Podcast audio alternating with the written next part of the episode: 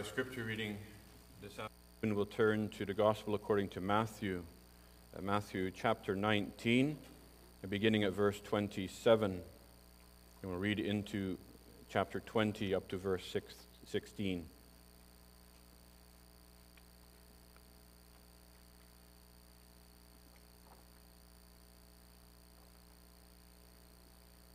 So, Matthew chapter 19, beginning at verse 27. Then Peter answered and said to him, See, we have left all and followed you. Therefore, what shall we have? So Jesus said to them, Assuredly I say to you, that in the regeneration, when the Son of Man sits on the throne of his glory, you who have followed me will also sit on twelve thrones, judging the twelve tribes of Israel. And everyone who has left houses, or brothers, or sisters, or father or mother, or wife or children, or lands for my name's sake, shall receive a hundredfold and inherit eternal life. But many who were are first will be last, and the last first. For the kingdom of heaven is like a landowner who went out early in the morning to hire laborers for his vineyard. And now, when he had agreed with the laborers for a denarius a day, he sent them into his vineyard. And he went out about the third hour and saw others standing idle in the marketplace, and said to them, You also go into the vineyard, and whatever is right I will give you. So they went. Again he went out about the sixth and ninth hour and did likewise. And about the eleventh hour he went out and found others standing idle, and said to them, Why have you been standing here idle all day? And they said to him, Because no one hired us. And he said to them, You also go into the vineyard, and whatever is right you will receive. So when evening had come, the owner of the vineyard said to his steward, Call the laborers and give them their wages, beginning with the last to the first. And when those came who were hired about the eleventh hour, they each received a denarius. But when the first came, they supposed that they would receive more, and they likewise received each a denarius. And when they had received it, they complained against the landowner, saying, These last men have worked only one hour, and you made them equal to us who have borne the burden and the heat of the day. But he answered one of them and said, Friend, I'm doing you no wrong. Did you not agree with me for a denarius? Take what is yours and go your way. I wish to give to this last man the same as to you. Is it not lawful for me to do what I wish with my, with my own things? Or is your eye evil because I am good? So the last will be first, and the first last. For many are called, but few chosen. This of reading of God's Word. And for this afternoon, I wish also to turn to the Heidelberg Catechism as we'll continue our study in Lord's Day 24. Lord's Day 24, which you find on page 53 in the back section of your Psalter book. Lord's Day 24. It continues on. Last week, Lord's Day 23 dealt with justification by faith alone. That we're saved by faith, by grace alone, through faith. And today, Lord's Day 24 continues on that to emphasize that works do not contribute to our salvation. And so, question 62 says, But why cannot our good works be the whole or part of our righteousness before God? And the answer is that be, because the righteousness which can be approved of before the tribunal of God must be absolutely perfect and in all respects, respects conformable to the divine law, and also that our best works in this life are all imperfect and defiled with sin. And question 63 asks, What? Do not our good works merit, which yet God will reward in this and in the future life? And the answer is this reward is not of merit, but of grace. And question 64 asks, But does not this doctrine make men careless and profane? And the answer is by no means. For it is impossible that those who are implanted into Christ by true faith should not bring forth fruits of thankfulness.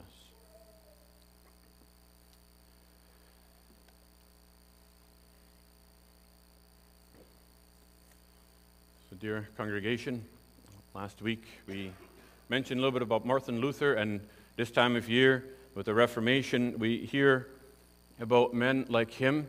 And Martin Luther himself, when he was about 20, he became a monk, and for about 15 years he spent his life as a monk or as a priest doing his works, praying, fasting, being diligent in his study, and subjecting himself to many uh, difficulties. But he never found peace with God that way. He never found any, his way any closer to God until, as we heard last week, that he discovered that justification is by faith in Christ alone. But this is a view of how he approached it, working. But then there was another man who also lived a different life of despair. Because that's what Martin Luther found. He, he found himself deeper and deeper in darkness and despair in his life, even though he was trying to find God. But here is another man, uh, Mr. Daniels, who lived a different life of despair. In his world, he was successful. He had not much uh, care about religion, but he was a wealthy businessman. But the stress of that led him to a life of alcoholism and other troubles. He ran into marriage troubles to the point where his family thought this everything would end, including his own life, that he would destroy everything in this way. Until at, the age of 51, he was uh, wonderfully saved. And he lived for another nine years after that. He had a lot of health complications because of his earlier life. But his family said he was so changed in, in his life and his conduct. And he also began to work. He began to pray. He began to read his Bible. They said 68 times he read it through in those years. There was a hunger and a thirst and a desire uh, for the Word of God. He would pray regularly, and so devoted he was to the life of prayer that in, evening, in the evenings he would, even if he had company, he would excuse himself and go to his room to pray. He could not miss his time with God. And he would, they would see him often in the streets and going down to the neighbors' houses, earnestly pleading with their, for their souls to, to lead them to Christ. And he would do this even in his hospital bed later when he was sick and on his, in the hospital on his deathbed. He would uh, speak to the nurses and to the doctors. And they say in this way he led many people to Christ. And if you look at these two men, at these two aspects, you can say they both worked, and yet there was such a great difference in what how they did it and why they did it. Martin Luther started out with that Roman Catholic understanding that you first need to sanctify yourselves, that you first must work your way up to God and then you'll be justified. To first work your way closer to God and then God will give you a little more grace to come a little closer. But Scripture says we must come to God through Jesus Christ with all our sins, for that salvation which He alone can give, by grace through faith alone. And it's the fruits of that salvation that produces that zealousness for working for God, for His kingdom. It's a labor of love. It's not a slavish fear. It's not a fear of God who might otherwise punish you, but it's out of love for Christ, for what he has done. And this is what Luther also learned when he came to the understanding of salvation by grace through faith. And here in this parable that we read in Matthew 20, the parable of these workers being sent out into the vineyard, Jesus is showing the Jews here that salvation is from God alone. It's not dependent on their works or what they can do. And so we would like to, with the help of this parable, to understand the relationship with the sinner's salvation or justification and the work of a believer. And so the first, our first thought is we see the workers are hired. The workers are hired. Here, Jesus is teaching us about the kingdom of heaven. He says, For the kingdom of heaven is like a landowner that went out early in the morning. And, it, and it, Jesus here is explaining what he said in the previous verse at the end of, of chapter 19, where he said, But many who are first will be last, and the last first. So it's, it's showing us, it's trying to explain what will happen at the end of the world when judgment comes. God is the owner. of the vineyard, he has a vineyard of, that requires many workers, the vineyard of his church, a vineyard of his kingdom, which began with the nation of Israel. And God is the owner, God is the, the ruler over all. And this means also that salvation is of the Lord from the beginning to end. It's what Jonah confessed when he found himself in the belly of the whale at the mercy of God. He said, Salvation is of the Lord, not the result of anything that man can do or that man can do against. He tried to run from God and he didn't want to bring the gospel or the message to the city of Nineveh, and yet God sent him. And so, even though God does not need us, God hires workers, you could say. He uses his people in his vineyard. He's chosen that through the means of earthen vessels of people in this world, his kingdom will come and he will be glorified. And through the simple means and ordinary means of, of, of humans, God will build his kingdom, even using rebellious people like Jonah. And so here we see in verse 2 the, the workers here agree with the owner for to work for one denarius. This was a fair wage for the day, and they willingly are sent out into the vineyard and begin to work. And as we read on, you see him, he comes back at the third hour, which is nine o'clock in the morning, and he, he sees other people waiting in the marketplace and standing idle without work. And he says, You, you also go and work in the vineyard. And he does the same at noon and does the same at three in the afternoon. And he sees other people waiting. And he does the same in the 11th hour, which is about 5 o'clock in the afternoon. And he asks, why, why are you standing here idle? Why are you not working? And their answer is, Well, no one hired us. They want to work, and yet no one is hiring. And this is a common problem in, in those cultures. In, in, in Haiti, for example, we ran into a number of young people who could find no work. They lived too far from the city. There was no farms, no business close by where to get work. So at 20 years old, they're standing around idle all day, nothing to do. They have no money to start a business themselves.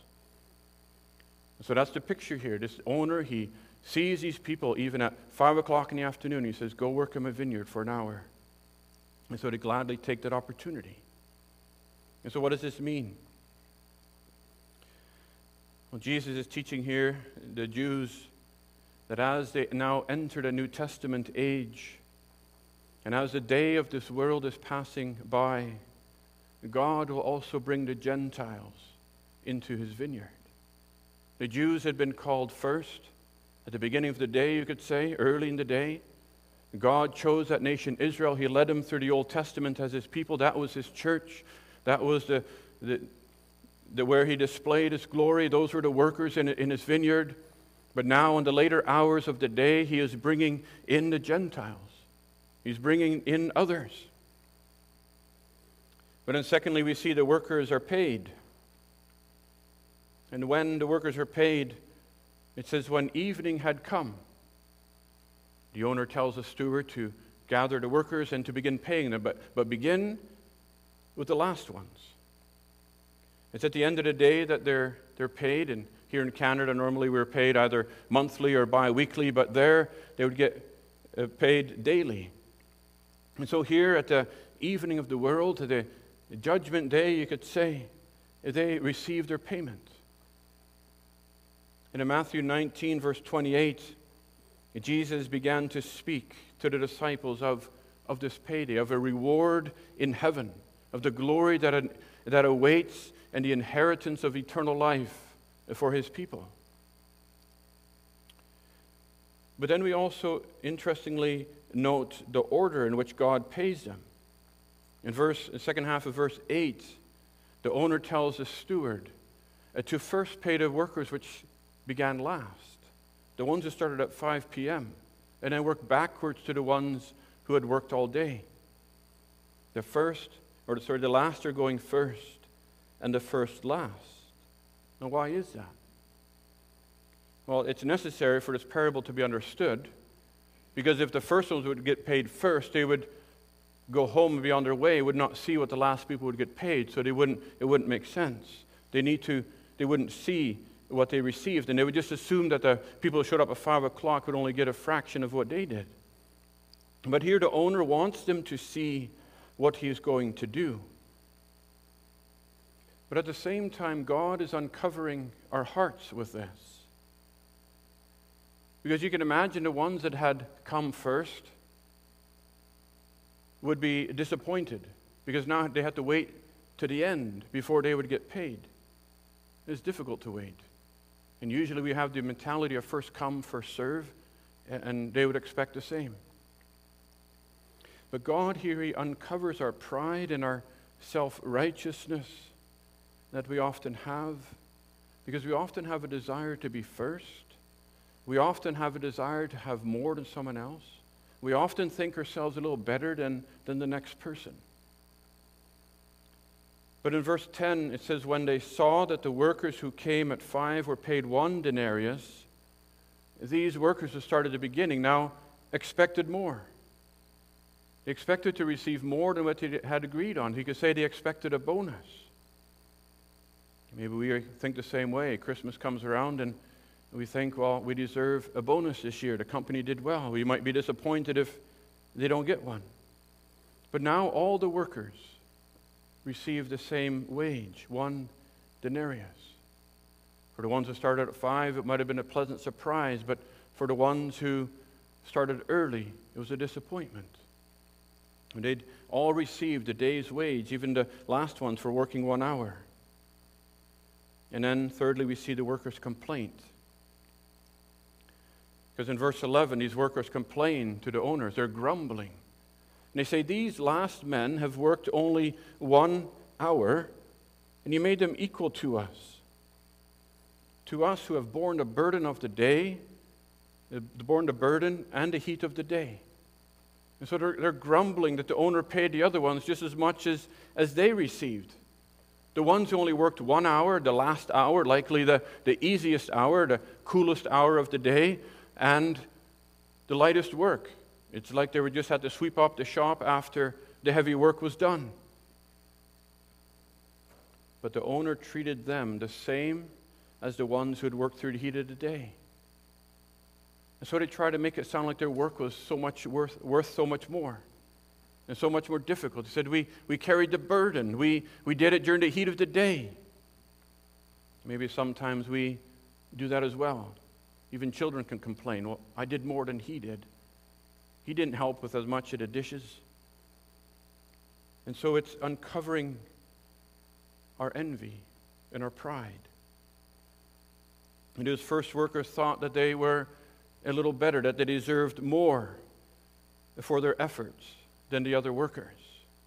But Jesus said the last will go first and the first last. But then, fourthly, we see God's answer.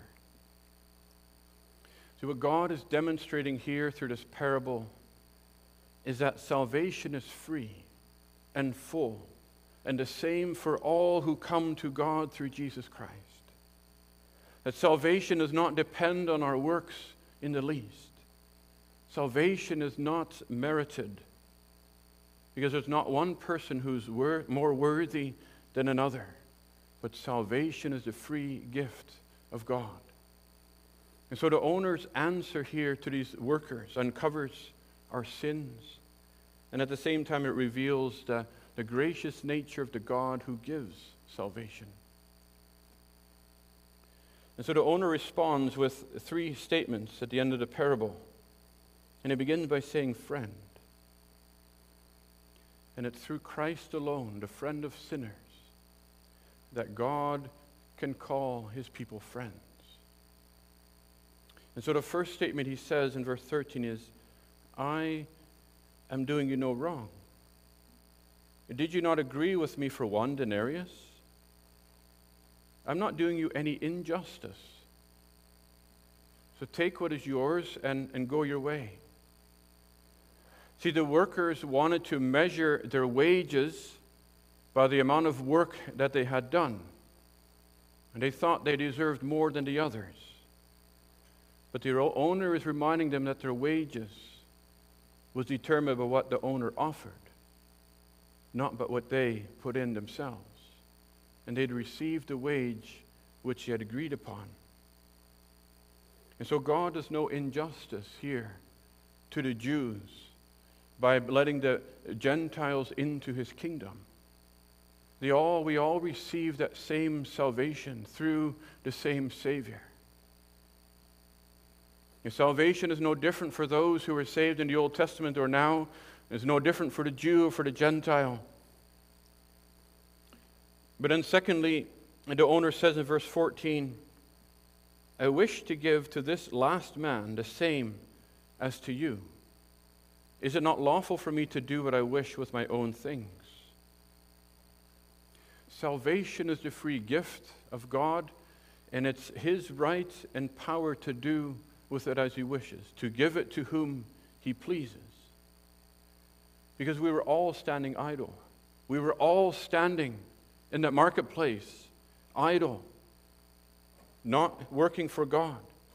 But God desires to call them into His vineyard. Both Jew and Gentile.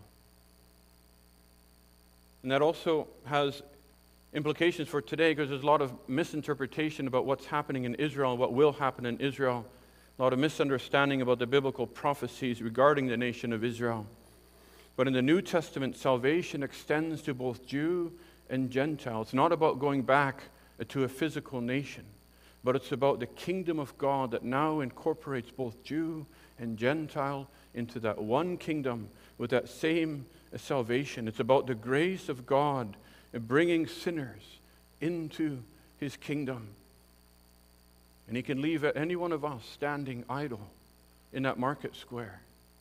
But it's through the Lord Jesus Christ that he calls us to himself to enter that kingdom. But then, thirdly, the owner says in verse 15, Or is your eye evil because I'm doing good? Because I am good. So, he says, he means, Are you, are you envious? Are, are you covetous? Is your eye coveting what someone else is receiving?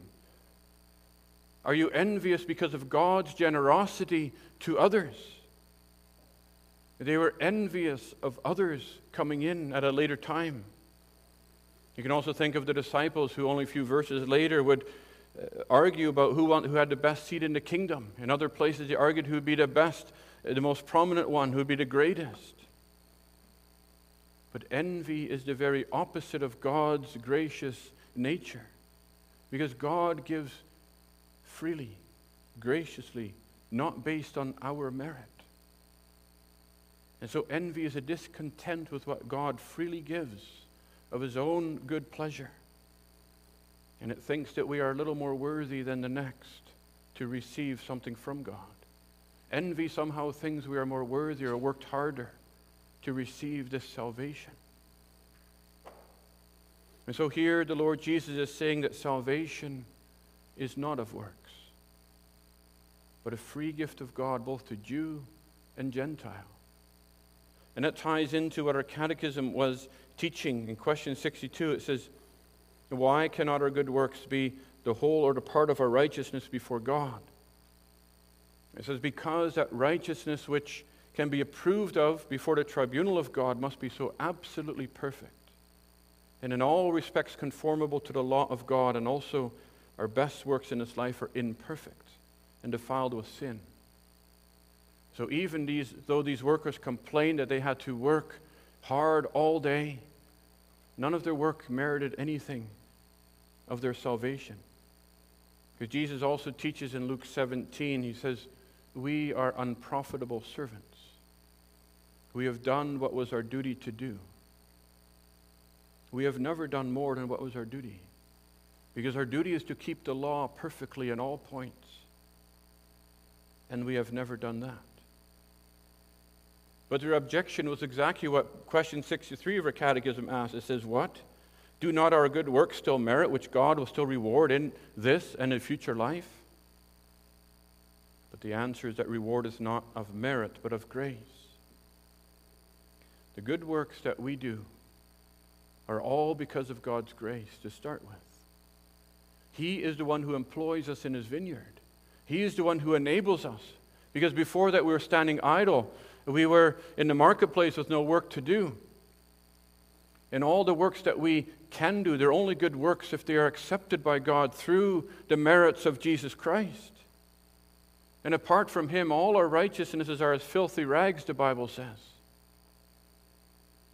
And so the Belgic Confession in Article 24 also says that God is not obliged to us for the good works that we do, but it's the other way around. We're obliged to God for any good works that we can do. Because it's God who sends us into his vineyard, it's God who sanctifies them through Christ. It's God who works in us both to will and to do of his good pleasure.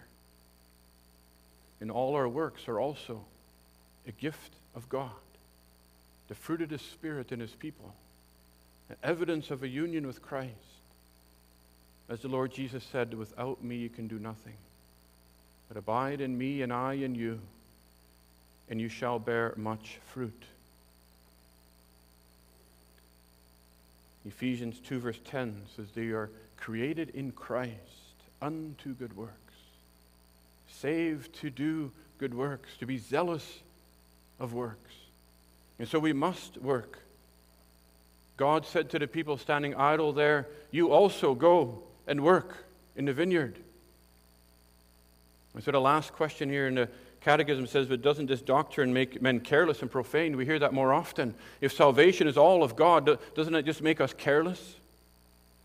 By no means. For it's impossible that those who are implanted into Christ by a true faith should not bring forth fruits of thankfulness. This Mr. Daniels I mentioned earlier, he had a life of gratitude out of love for God and his salvation, the joy of his salvation, and love for his neighbor's souls, he went and he worked. For love of God, he spent time in his word, uh, reading his word, studying his word, praying to God, having communion with God. This is a, a work of love. These are the, the fruits. This is the, the, the good works that are produced. Martin Luther also, when he realized what salvation was, his life was dedicated to, to bringing the truth of God's word to the world. It's impossible for him to sit idly by and do nothing. It's impossible for Mr. Daniels to sit at home and do nothing. Their life is so changed by the grace of God. And now, the day is far spent. What hour is it? If the owner came out at 9 o'clock in the morning, at noon, at 3, 11, or 5 o'clock in the afternoon, what time is it now? Where, where, where's the dial on the day of this world? If you're still standing idle in the marketplace today, God calls you, said, You also go and work in the vineyard. Because if we're not employed by God, then we're still in the service of Satan in the present evil world.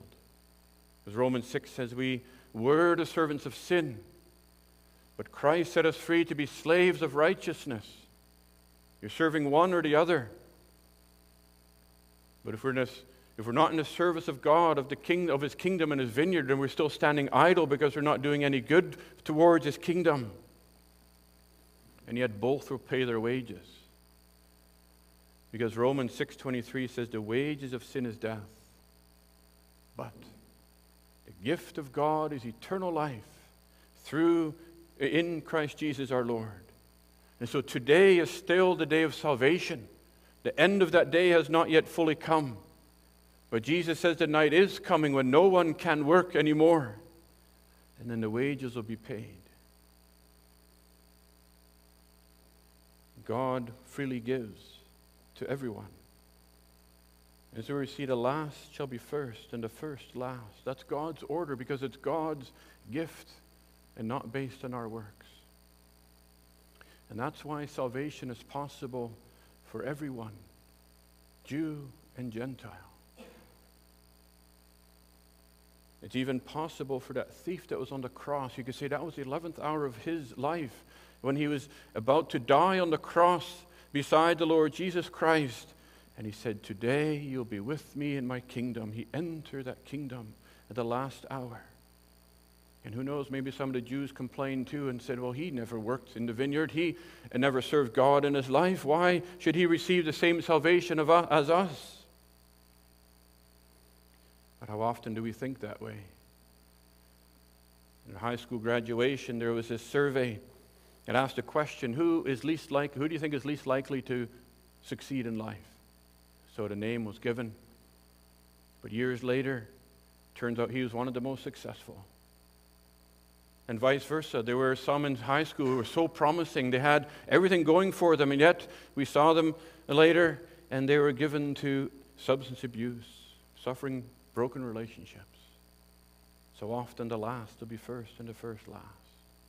Sometimes we look at other people that way, with little hope for them and high hopes for someone else, and yet God reverses it.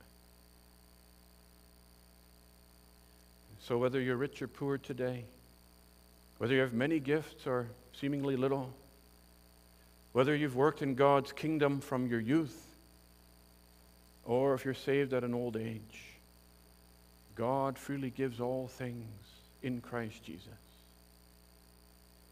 We read in chapter 19 how Jesus promised his disciples that they'd receive great glory. And they here were entering the New Testament age. They would be the founders of the, the church. They were the missionaries who traveled the world. And Jesus said they'd receive many times more for what they'd lost. They'd inherit eternal life. But here Jesus says that those of you who are saved will have the same reward. You'll share in that glory with Christ in heaven. We often like to read about the martyrs, the reformers, about the, the Christians who were tortured, who were burned at the stake, who were baked in iron cages, who, who were fed to the wild animals, and we see their faith and their strength and their, their work for God in this world. But you, if you're saved by Christ, will stand beside them in the glory of heaven to see Christ the Savior. You don't need to be a missionary. You don't need to be a minister. But you need to be a mother, a wife. You need to be a husband, a father. You need to be an employee who works faithfully in the calling where God has placed you. You need to be a child who obeys their parents and the Lord, for this is right. You need to be a student who is diligent in studies, day in and day out, working in the vineyard of the Lord wherever He has placed you, and ever what, whatever time He has placed you there. This is what God blesses to stand strong in the faith wherever He has put you, working in His vineyard, vineyard, whether in the heat of the day, whether or whether in the cool of the day, whether under the burden of the day, or at the end of the day, just sweeping up the shop after the work is done. Whether you're the youngest child here or the oldest member. God gives you all things in Christ Jesus, not based on our worthiness, but based on the worthiness of Christ. It's not of works, but of grace. Justification by faith alone, not of works. No one is better, no one is more worthy than the next. And if we can see ourselves through Christ, there is neither Jew nor Greek, Christ is all and in all, and you are one in Christ. So you also go into the vineyard, and whatever is right, God will give you. Amen.